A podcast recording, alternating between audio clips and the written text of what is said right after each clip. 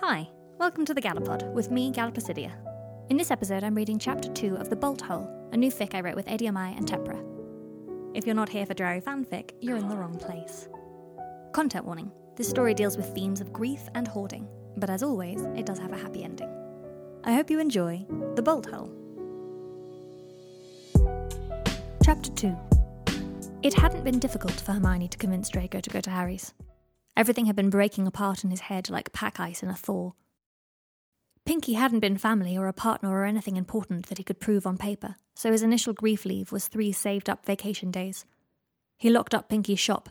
He cleaned Pinky's room from top to bottom and stripped the bed and closed the door and sat alone in the kitchen, his hands throbbing, the cleaning chemicals cracking his skin.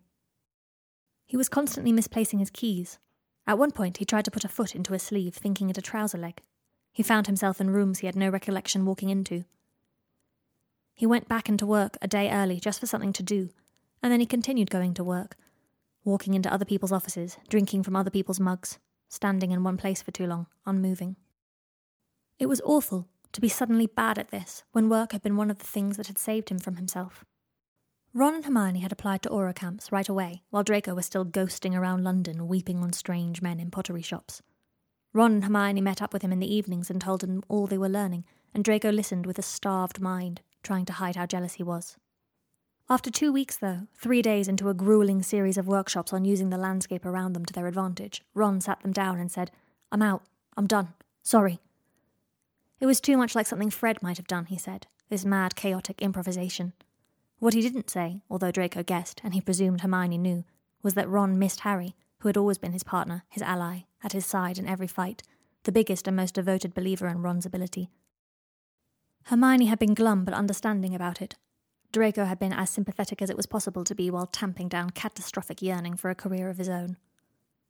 When Pinky finally convinced Draco to apply to the Aurors, Hermione must have done something. She must have. Draco could find no other reason for why they hadn't thrown his application straight into the bin. He certainly had not expected her to pay attention to him when he graduated from the training program. But Hermione clung to him, and they developed an unsettling habit of rescuing each other. She missed Ron, he realized. She missed people who had known her when she was just an insufferable know it all. By the end of his first year, Hermione said determinedly, If they don't assign us together as partners, we'll just drop out and start again until they get it right. And Draco, without looking up, had said, They'll assign us together. We look unbelievable for their optics. That, Hermione said, pointing a finger, is why I love you. The ministry trotted them out at every post war event they could, the Muggleborn girl and the repentant failed Death Eater, and it was kind of revolting, but it meant that they got to do their job. Which they did very well, until they didn't. Until Draco couldn't. We need to track where the treasure went, said Hermione, pushing a map of Britain flat on her desk. Did you get the numbers on the incidents of strange resuscitation from St. Mungo's? He took a breath to answer, and then the word resuscitation got stuck behind his eyes. Could they have resuscitated Pinky? He had been taken to a Muggle hospital by the bus driver.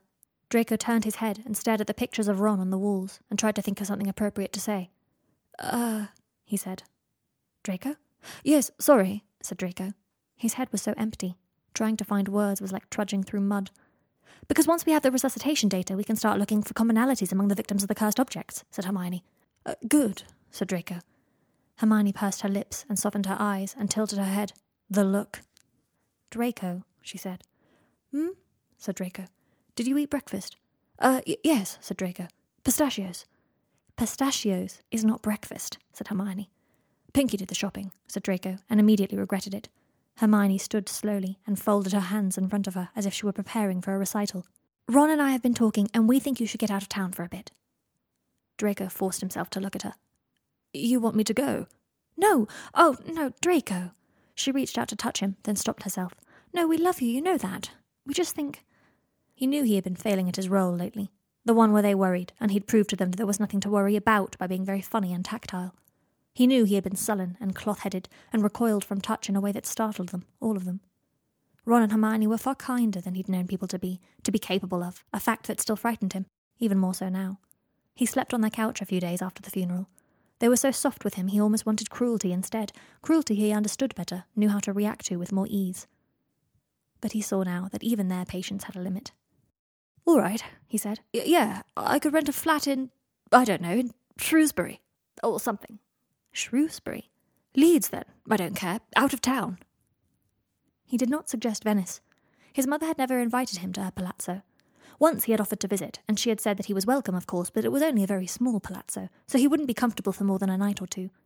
He wasn't sure where he had gone wrong there, or whether it was Narcissa who had gone wrong. Every now and then he thought about saying, Remember when I was 13 and an absolute wanker and you thought I was perfect anyway? And then instead he said something like, Yes, and maybe they could talk again soon. He understood that she didn't live in a palazzo at all, and that she didn't want him to see her life there. He suspected she had a lover. He never brought up the idea of a visit again. Hermione turned back to the map. We were thinking you could stay with Harry, she said. Harry, said Draco. It's just an idea, said Hermione. Draco's chest tightened. Had they been Pansy and Greg and Vince back in school, he would have taken the suggestion as a certain sign that they were sick of him. But Ron and Hermione said what they thought. There were no hidden motives. He swallowed. Would he have me? Hermione turned around, eyes shining. You'd do it? Yes, he would. We already talked to him. Oh, Draco, I think it could be really good for you, for both of you, just to get out in the countryside and take a break from work, don't you? Harry had agreed to have him. Draco didn't know what to make of that. He assumed the conversation that had taken place was being morphed, rephrased here, to spare his feelings. Harry would have had to have been convinced somehow.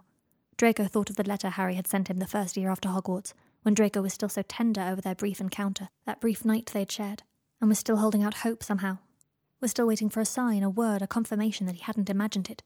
And then, when that word came, Ron and Hermione had grown to love him, he knew, but Harry never had. He had only grown to accept Draco as an occasionally usable addition to his life.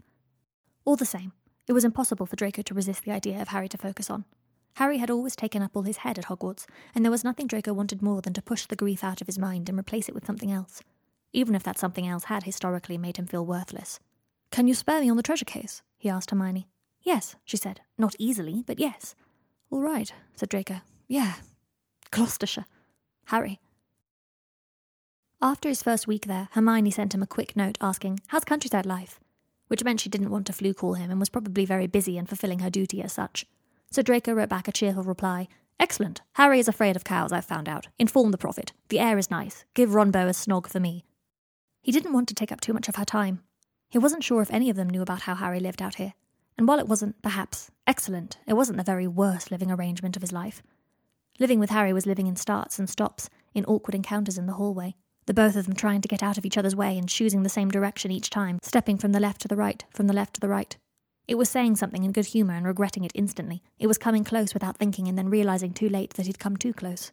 After the incident with the cows, Draco went into his bedroom and smashed his head repeatedly into the mattress. For a good ten minutes, he was so miserable about Harry and the war that he didn't think about Pinky once. So, he thought bitterly, pulling up his sleeve to scratch at the dark mark, Draco one, grief zero. Yes, Harry had the same effect on him that he'd always had the effect of clicking something open inside him.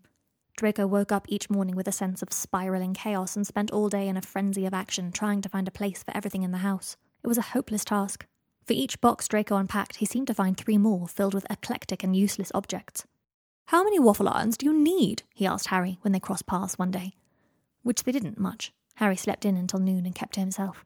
What's a waffle iron? asked Harry. He was wearing, Draco noticed with bleak amusement, a Weird Sisters t shirt that Draco would have bet good money once belonged to Ginny. It strained tight across Harry's shoulders, left a low strip of stomach and a trail of dark hair visible.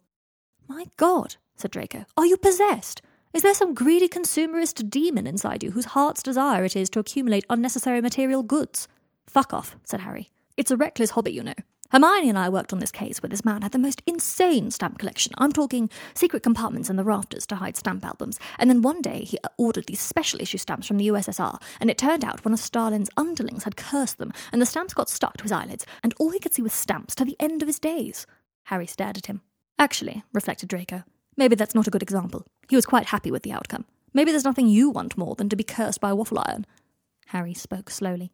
Fuck off. He didn't seem to like it when Draco was chatty. So then Draco tried to be polite and quiet, which Harry also didn't seem to like. He'd give Draco looks like he expected something more to follow a sneer, a nasty comment. Like the politeness was a setup. Draco would say, Could you pass me that rag, please? And Harry would frown and pass him the rag and stick around, expectant.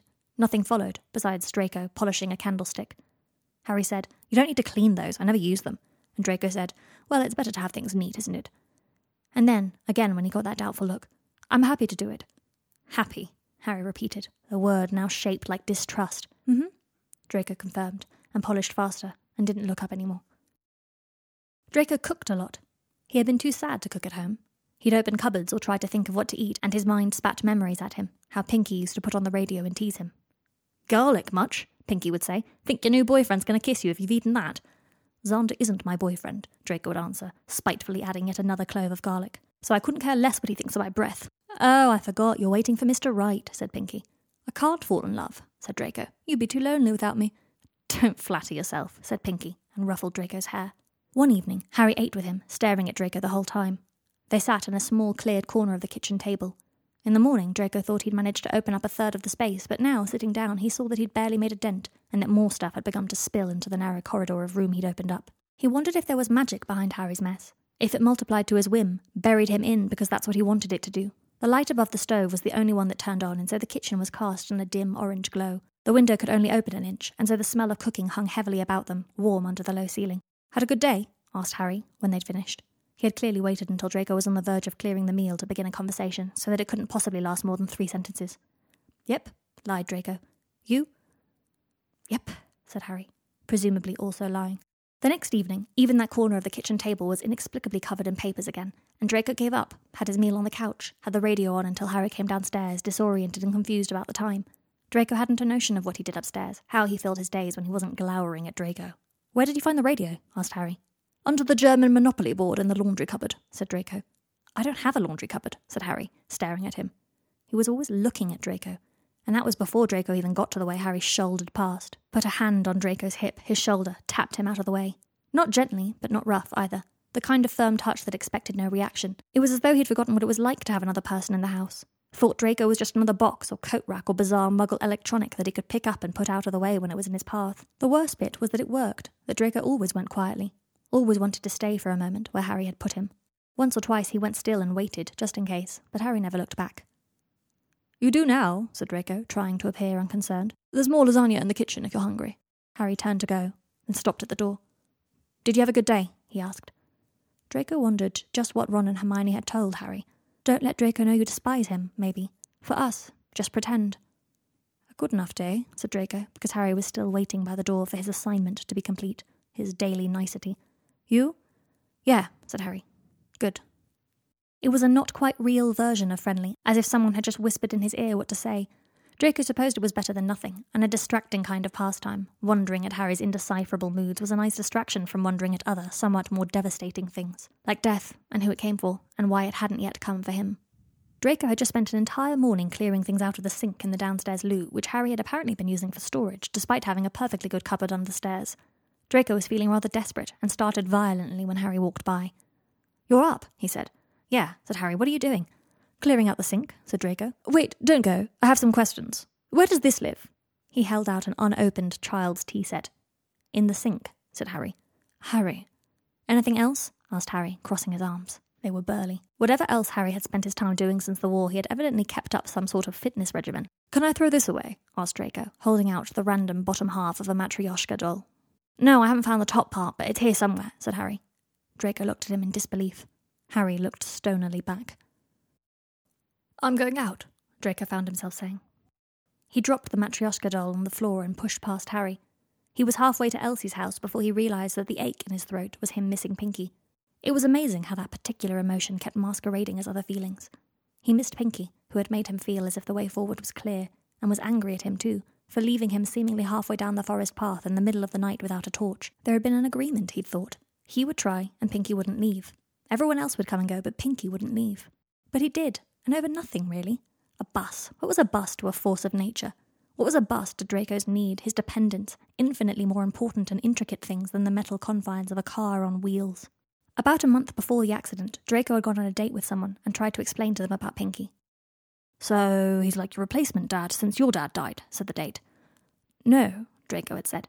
No, he's he's like the dad I he's he's just important. But he wasn't actually Draco's father, and Draco suspected Harry thought his grief ridiculous. Draco found it ridiculous at times to go through a war only to be bowled over by something as banal as an old man being hit by a bus. And Harry had lost so many more people than Draco had.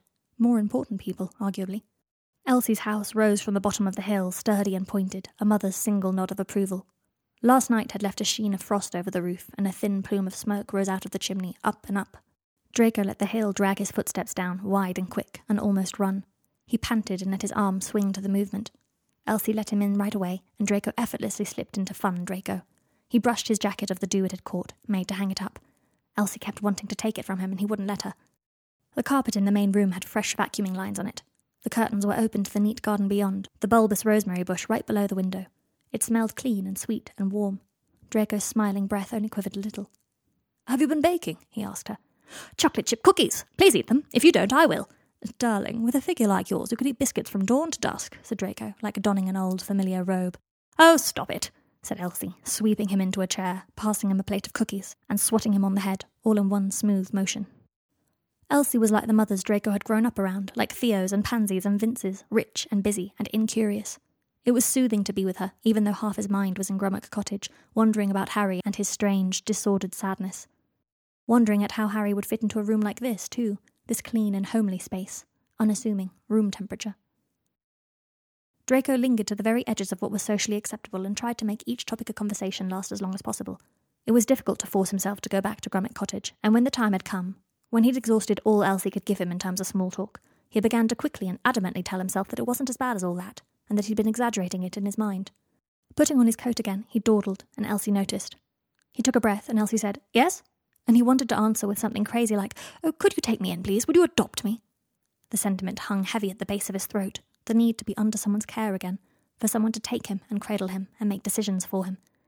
He said, This was nice. Shall we do it again? And Elsie said, Oh, I'd like that and smiled as she closed the door behind him.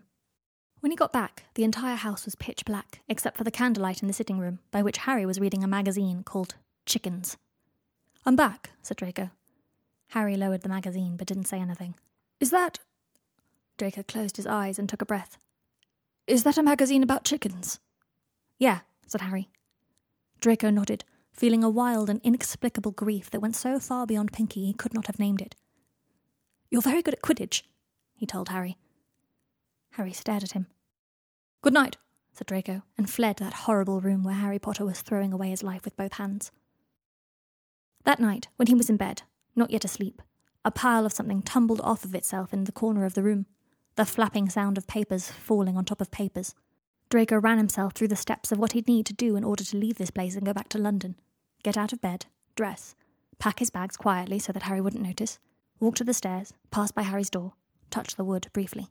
Go down the stairs, write a note saying, Thank you for everything. There was an emergency. Had to go. Nothing personal. Thank you again. Talk soon. Draco. Stick the note to the door because any other surface would swallow it. Apparate, apparate, take a train, apparate. Stand in the unheated empty room above the shop. Unpack. Make the bed. Get under the sheets. Listen to the cavernous silence of loneliness. Wait for it to cave into his chest. Wait for his heart to stop beating. Wait. He got up and went downstairs and drank half a litre of water from a broad eared Bavarian beer mug. He panted at the sink and tried to catch his breath. The next day, Harry came into the kitchen while Draco was writing a letter at their occasionally cleared corner of the table. It was to Hermione, essentially a bullet point list of new theories about their case, keywords with question marks. Penance? Ideological crusade? Possibly a loner, not a group? Targeted. Goal? Heuristic versus penitive? His pen had come to a pause over a blotch the moment Harry walked in, and he couldn't keep on writing. With his eyes still on the parchment, his thoughts frizzled and coalesced around Harry's slumping shape against the countertop, eating his apple. The radio was on, quietly. A sharp autumn sun came in through the brown smudged window. The silence was pulled very tight. Harry had stopped eating his apple. He scratched at his beard, the sound rasping and going right to Draco's gut. Harry said, How's your day? Draco stared at the words on his letter and let them go blurry. He thought again about the steps towards leaving bags, note, train. He imagined Harry alone here after, imagined him reading the note, imagined him eating dinner alone under the hulking towers of boxes. He said, Hmm, all right, and looked up carefully, as if looking up into the eyes of a wild animal, something that might eat him whole if provoked. The mottled sun cut a line over Harry's broad chest. His glasses had fingerprints on them. Behind them, his eyes were very green and his lashes very dark, and his gaze was very restless over Draco's face, like he couldn't take all of him in, not at once. He stepped towards Draco. Draco swallowed, and quite without wanting, quite automatically, lifted his face up, like a maiden awaiting her kiss. Harry reached out his big hand and plucked something from Draco's hair and showed it to him. A feather. He said, A feather. Draco flushed and smoothed down his hair, making sure nothing else had got stuck.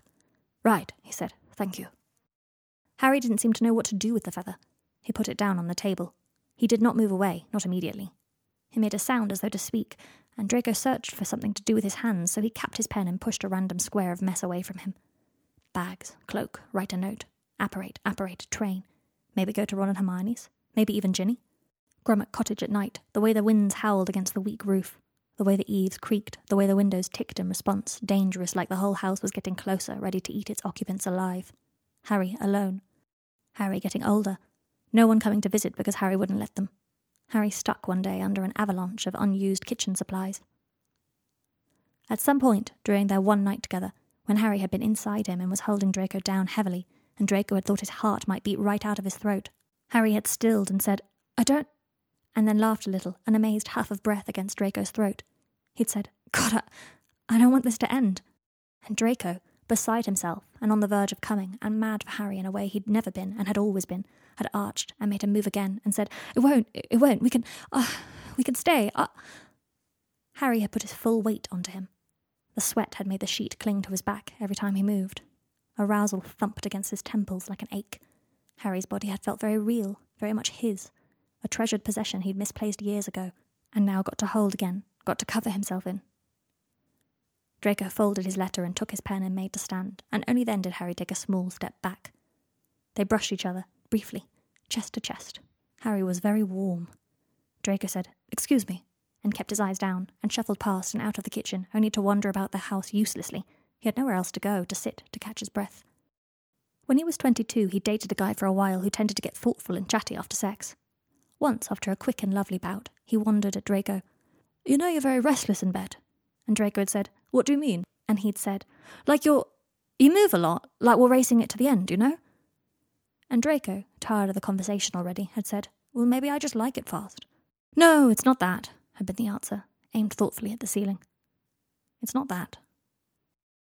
Draco started spending a lot more time with Elsie, He'd leave before midday and help Elsie with the lunch, and then find excuses to stay until the day began to blush darker at the edges. It was raining, and he hadn't an umbrella, and perhaps he could accompany Elsie into town as he needed a few things himself, and maybe he could help her clearing out the stables too if she needed an extra hand. She said she could always use an extra hand, said it indulgently like she knew something about him. But at the stables he didn't do much work, and just pushed around the straw with a rake, and then started up a deep conversation with one of the horses. She laid her head into his arms when he pet her, and he told her she was just perfect, just the most perfect thing. Elsie told him her name was Blotchy. She was blotchy. Elsie had many qualities, but originality was not among them. Draco said, Blotchy. Hello, Blotchy. Will you be my best friend forever now, Blotchy? Do you ride? Elsie asked from behind the low wall of the other stable. Draco put his cheek to the soft stretch of Blotchy's nose. He said, Hmm, used to. Oh, Elsie said, and appeared from behind the wall, face reddish and, well, blotchy. Her hair came out of its bun in a greyish frizz. You should, you should. She motioned at him and the horse and enthusiastically offered that he could come by tomorrow, that they could saddle her up, that he could take her out for a little while. Are you sure? Draco asked, deeply wanting it already and only being polite now. Are you very sure? Of course, Elsie said, and flattened her hair back. She felt the state of it and said, oh, Goodness. That evening, Draco was cheerful as he prepared dinner. The feeling was a foreign memory coming back to him the creak of a smile, the easing of the muscles of his shoulders. Harry, when he appeared, was instantly suspicious of it. His usual, Did you have a good day? came out laced with wariness. I did, he said, and then at the turn on Harry's face, the way his mouth twisted under his beard, Draco shrunk a little. Said, again, with less mirth, I did. Okay, Harry said. Draco turned off the gas on the buttered potatoes. And you? Fine, Harry said, after a pause.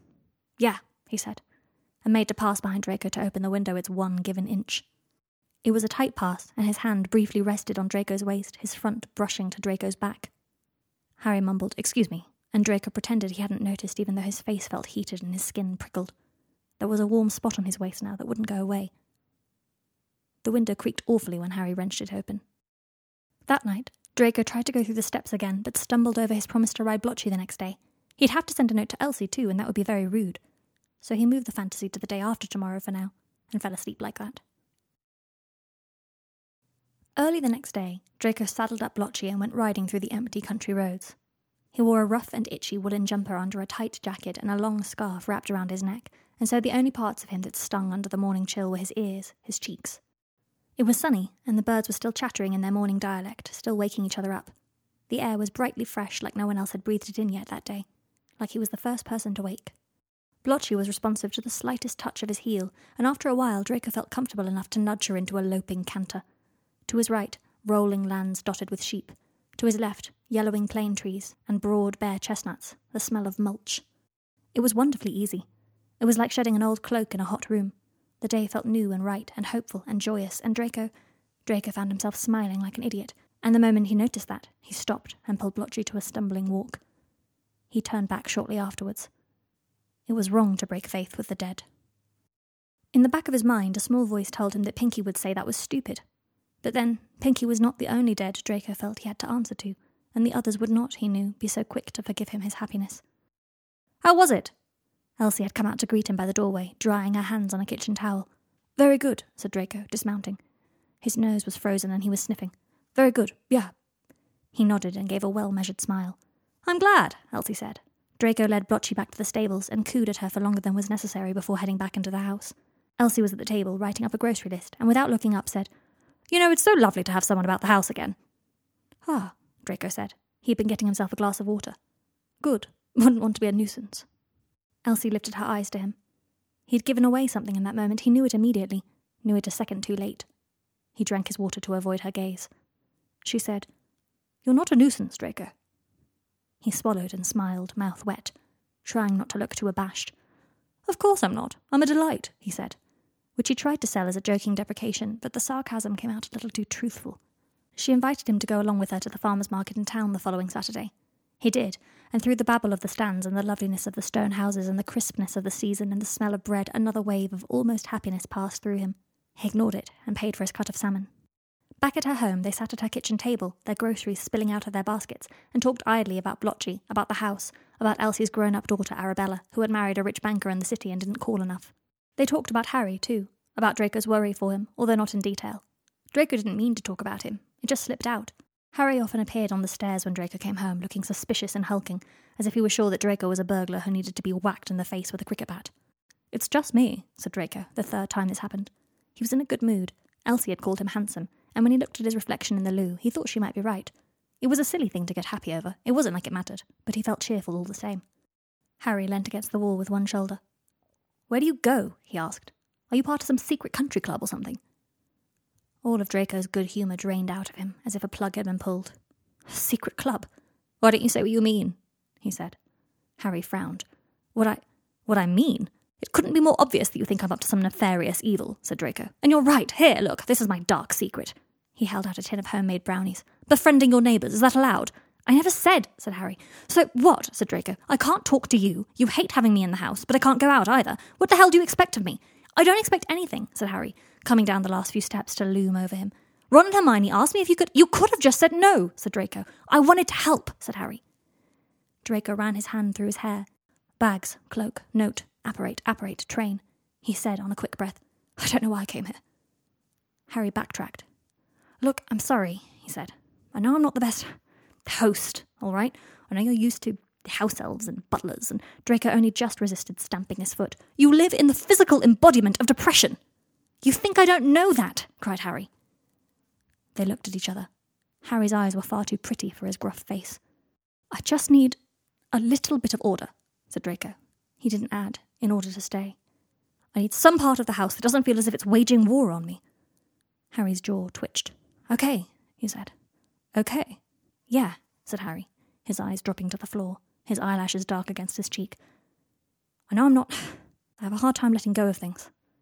Draco tried not to think about the morning he left Harry in bed, before Harry had woken up to the realization of what he'd done.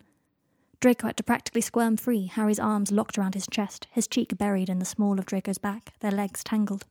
He'd made low noises, rough and anxious, and when Draco had worked himself out, he'd pushed a pillow against Harry's chest in recompense, and Harry frowned and shoved it away, rolled back into untidy sleep. Draco was blushing, could feel his cheeks going hot at the memory. It was stupid to be so obsessed with his first shag. Most people could turn it into a funny story by now. Most people didn't turn it into something like this, ruined and holy. Draco's cheeks were pink, and Harry was staring at him again. Draco said, Yeah, no fucking kidding. Harry blinked slowly. It's weird when you swear, he said after a moment. You're so precise. Fucking. He put on a crisp accent, rounded out every letter, even tilted his chin up a little. Draco's blush was getting worse. I don't fucking talk like that, Draco said. Yes, you fucking do, Harry said, in the same voice. There was something relaxed about his shoulders. It was terrible that seeing Draco embarrassed seemed to soothe him. It was not a sustainable solution. Can I have a brownie? asked Harry. Yes, Draco said. They had dinner together at that little corner of the kitchen table that this time Harry cleared, watching each other more covertly than usual. The next morning, Draco awoke to the sound of rain pattering on the window panes. The clouds pressed darkly grey against the cottage. His room felt smaller than usual, humid, the roof giving off a soggy, wet smell. Draco remembered what Harry had said the day before. Okay. He tried not to remember the moment when Harry's voice had risen, unmoored, to say, You think I don't know that? Tried not to think about how much he wished something would wake Harry up, remind him of who he was and how much he deserved. Draco dressed and breakfasted while the winds began to rise around the house, pushing the trees into bending. He then set himself to his day's task, his bedroom. He had early on made some half hearted attempts to improve it, but he hadn't yet made any serious efforts to displace the boxes. He began now. He took down the curtains and washed them. He cleaned the white grime off the windows. He opened every single box and divided their contents into keep, throw, and donate. Then he moved the newly organized boxes into the crowded spare room across the hall. He dusted and beat the carpet out of the window and washed the sheets and found a little bedside table hidden under the rubble and a little lamp with a working bulb. He scrubbed the floors, which turned out to be a very lovely hardwood parquet, fishbone with a honey finish. The carpet revealed a deep blue pattern rather than the greyish mottled mess he'd feared it to be, and behind the highest tower of rubble he'd unearthed a lovely narrow tapestry of birds and a thin pear tree. By mid afternoon, the room was his. The bed in the middle, the heart of the room, copper framed, a quilt, neatly pressed pillowcases. To the right, a fireplace. To the left, a deep brown and squat cabinet with roses painted under the varnish. A high backed chair, velvet with a tasselled hem. He left the window open and let the stormy winds carry out the last of the dust and lay on his bed and thought of Pinky. Put everything you can away now. For the first time in weeks, he felt not anguish, but a sort of melancholy contentment. It did not last long. When Draco sat up and looked at his room again, he was filled with determination. It was about time someone looked after Harry. Draco decided the next room he would deliver from the tyranny of the house would be the study. It should have been the nicest room in the cottage. It was on the ground floor, overlooking what might one day be a back garden if it could ever be rescued from the wild jungle of nettles that had claimed it. It had low eaves and a large fireplace and what looked like quite a nice green carpet beneath all the boxes. It was harder going than the bedroom. Mice had discovered the boxes before Draco, and there were droppings everywhere, and sometimes the boxes disintegrated when he touched them, years of dry rot finally taking their toll. But Draco ploughed on, making four piles now. Keep, throw, donate, ask Harry. He had only been going for an hour when the door opened. Oh, Harry, said Draco. Morning, afternoon, whatever. So, I've rescued this stack of letters from the mould. Where would you like me to put them? Harry looked as if he'd only just woken up, hair flat on one side, eyes puffy behind his glasses. He was barefoot. He opened his mouth, closed it, then opened it again. What are you doing? he asked, finally. Draco looked around at all the boxes. I should think that was obvious, he said. Harry was Ah. Harry was angry. I said you could make a bit of order, not go sneaking through my personal belongings. Draco sat back on his heels and straightened his shoulders. He took his hands back to him away from the mess and folded them into his lap. I just thought, he said, sharp, directed at the floor, that we could both that we could both benefit from a bit of thought. Why didn't you ask? Why didn't you just sometimes you need a push, Draco snapped, looking up, instead of a request. Harry's nostrils flared as he watched him. Draco added, You know, Pinky would always I'm not Harry came in with a shout, almost a shout, his voice loud in the small room. It set some dust shuddering off a stack of books. When he finished his thought, it was quieter, like he'd railed himself in. I'm not Pinky, god damn it, Draco. I'm not. This is not. He took a deep breath. Draco got to his feet and stood very still. He knew, in that manner of knowing, that whatever followed would be terrible. And it was. Harry said, I'm sorry that you're too fucked up to be on your own right now, but you don't have to come and fuck with my house just to avoid thinking about anything, okay? It's my house. Just just leave it. Draco's heart thudded. He had tucked a doily into the waist of his trousers in a mockery of a maid's apron. He'd done it in jest to entertain himself. He snatched it out now, tossed it at the boxes he'd moved. He got to his feet. Right, he said. Of course. I'm sorry, Harry said, a tense moment later. I just like it how how I like it. No, of course. Draco said, and tried to look at Harry, and then couldn't, so he looked an inch higher than the line of his hair. Like that they stood, Harry having said his piece, Draco swallowing down an army of anger, of embarrassment, of exhaustion. He was waiting for Harry to leave so he could work himself back from wanting to break things. Harry opened his mouth with a sound like he would say something more, but then had nothing to share. Just a breath, frustrated, unsure. He nodded and then left quickly, the thundering of his heavy boots down the worn hallway carpet, the front door opening, closing. Draco's breathing had taken a heavy note, a loud note, through his nose, laboured. He took the doily again and threw it on the ground and pushed his shoe into it. Maybe the drama would make it better. It didn't. He said, Well, said, Fine, it's just how he likes it. And his breathing was still very high in his chest. He thought just then that the moment had come. He would leave, bags, cloak, and no note would be needed now. Harry would know now, would certainly know why he'd left. He could make a quick stop by Elsie and say a stern goodbye and be in London in time for dinner. He stormed out of the study with the intention of going upstairs, but instead he came to a confused stance. He walked the one way, then the other, then went to the stairs and stood at their bottom, looked up at the steps before him, each carrying a neat heap of old newspapers or plastic boxes spilling over with nothing specific at all. From the railing hung dried herbs hanging from the carpeting, came the smell of mildew and decay. Go up, he thought to himself. Go upstairs. Bag, cloak, bags, apparate. Harry was throwing his life away. Harry was living in filth and refusing to let Draco do anything about it out of some stupid defiance, pride, something feral and lost that Draco couldn't quite put his finger on.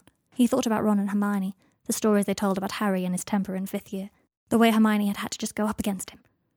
How Harry, with all the rage of a lost child, had reacted. How Ron once remarked to Draco, deep into a serious night, his handsome features set in a frown. I think he only knows change when it comes at the end of a fight. Draco took a breath.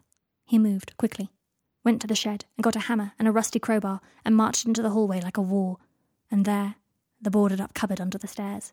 He thought, I'll do this, and then we'll fight properly, and then he'll see, then he'll see.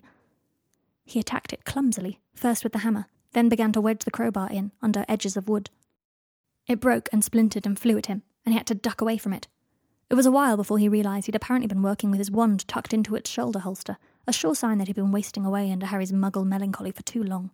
He went at it with the wand, too. Then the crowbar again, then the hammer, and then the heel of his shoe kicking at the door as it broke open with a great cloud of dust. He didn't know what he'd expected. Secrets, perhaps. The answer to the problem something to point at and say, How dare you accuse me of anything when all you do is hide this? But there was no this, just an emptiness, a small space with a shelf and cobwebs and old air.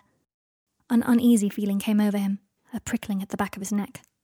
Once he'd found a crumpled set of robes at the bottom of Pinky's wardrobe. He'd thrown it in with the rest of the wash. It was one of the only times he'd seen Pinky well and truly upset. It had been his sons. They'd got the robes off him when they found him, on the edge of a forest, him and ten others. Pinky had never touched the robes since that day, had kept them stuffed and hidden. They needed the wash quite badly. Something about this cupboard reminded him of that day. There was a grief inside it that hadn't been touched in a while. He swallowed and gingerly cleared the little space with a sharp spell, well aimed. He fixed the door, the hinges, opened it and closed it, opened it and closed it, cleared out the mess of the planks, the splinters, moved some boxes in a more aligned order. Harry was probably into town, had gone for a walk to blow off steam, something like that. He'd be back, and soon. Draco got on his knees and rubbed at the copper door handle with a vinegar soaked cloth. It shined a brilliant gold by the end of it. A lovely storage. So much could go in there, Draco thought, and knew that that wouldn't be the truth. Not close. The anger that had sent him into action had worn off, and now a hollow, wary space had opened up in its wake, and it ached as he waited. The storm had picked up outside and was now whining, whistling through cracks in the window panes.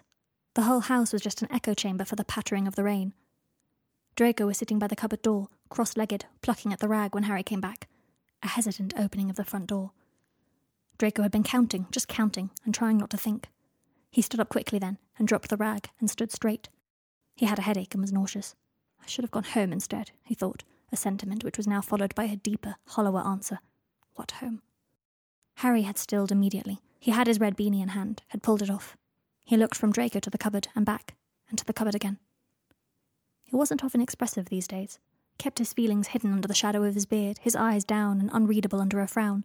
But now, now, something crumpled there, a tower of bricks tumbling in on itself, the corners of his eyes pulled down, the twisting of his maw, his shoulders slumping, and the sound that followed, a short and horrible sigh. He closed his eyes. Draco said, I didn't. Harry shook his head. Draco tried again. I just. I just wanted to. to show that.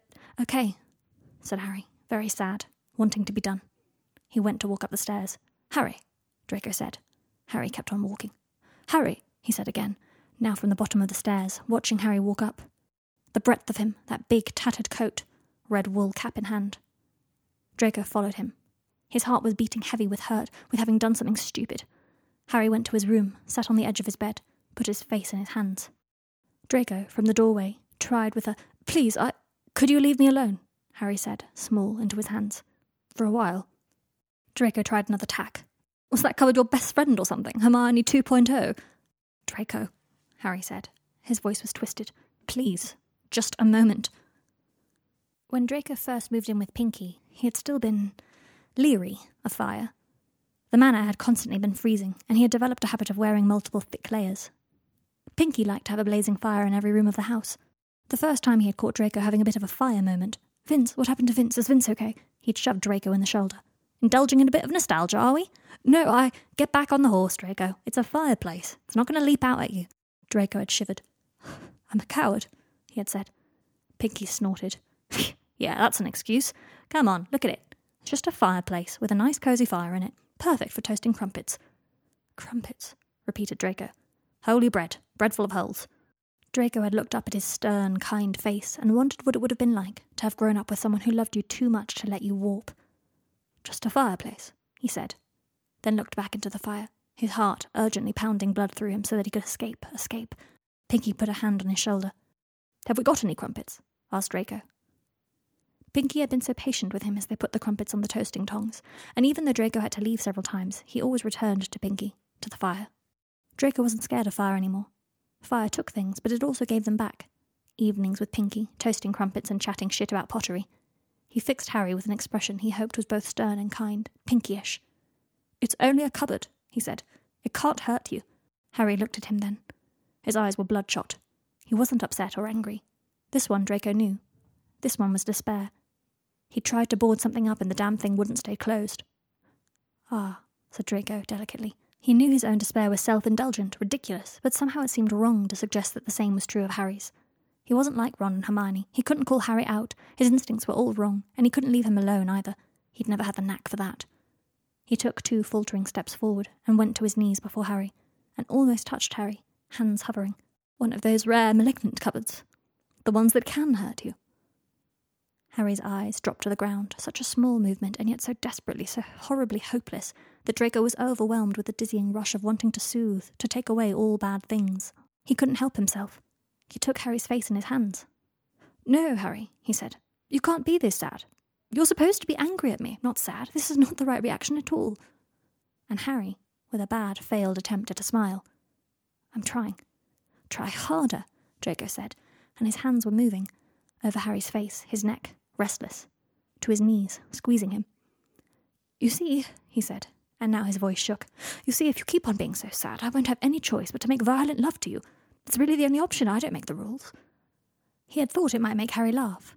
And why had he thought that? Why would Draco never learn that half his troubles came from the false belief that he was funny and charming and could get away with things? But of course, as he said it, it didn't sound the way it did when he ragged on Ron. Ronston, if you don't hurry up, I'm going to start wanking into your sofa. It sounded pleading. Please, Harry, let me touch you. Let me put my mouth on you, please. Harry's breath shuddered out of him. Draco swayed, a wave being called back to the sea and to Harry. Cheek to cheek now, and Harry reached up and held the back of Draco's head in his big hands like it was a small bird of a thing, trembling. Harry's breath against his jaw, and Draco wanted to dig his nails into him, wanted with a swooping stomach for Harry to push him back into the rug, to climb onto him, to hold his wrists to the floor, to lie down on him, all of him, make it impossible to move. He kissed Harry's one bearded cheek. His lips felt overly sensitive, sore. He kissed Harry's other cheek, too, their noses brushing. Harry made a sound, tried to chase his mouth, and then turned his face away altogether, pulled away and laid back and looked at the ceiling, draped his arm over his eyes. Draco's hand slipped off Harry's knees. He swallowed. His throat felt tender, like he would soon be coming down with a cold. What would happen, he thought, if he crawled after Harry? Leant into the humiliation, begged for it, put his face to Harry's lap, waited for him to push Draco away, see how much he'd be given before being told he wasn't to have any of it at all. He got up and felt at his cheek with the back of his hand. Hot. I apologize, he said, neat and true, like Pinky had taught him. I was trying to be funny. Stupid of me. Harry's Adam's apple bobbed. He didn't take his arm off his face. His Henley was stretched tight over his chest, four buttons undone. His chest hair was a triangle below the soft dip of his throat. Draco often pondered the fact that in the years after school he'd not once slept with anyone he'd found so singularly attractive as he found Harry. Now, looking at the stretch of his body, like this, knowing he wasn't wanted, was turned away from, This knowledge throbbed sad and hateful at the pit of his stomach. He wanted to ask why Harry had slept with him at all at one time. He wanted to hear an answer that would make the whole thing even worse, rubbing salt into his own wounds. Wanted to hear, because pity, because despair, the war, boredom, there wasn't anyone else around. Or even, I don't know. I don't know why I did. He cleared his throat and left. He closed the door to Harry's bedroom behind him, very softly. That was chapter 2 of The Bolthole, written by Eddie Omai, Tepre, and Galla Placidia, and read by Galla Placidia. Tune in next week for chapter 3. If you enjoyed it, leave a rating on iTunes, and why not share it with a friend who you think will like the show? For more stories by me, head to AO3. I also have an Instagram at Let Them Eat Books with underscores instead of spaces, where I post reviews of the books I read, so please say hello on there. Thank you for listening.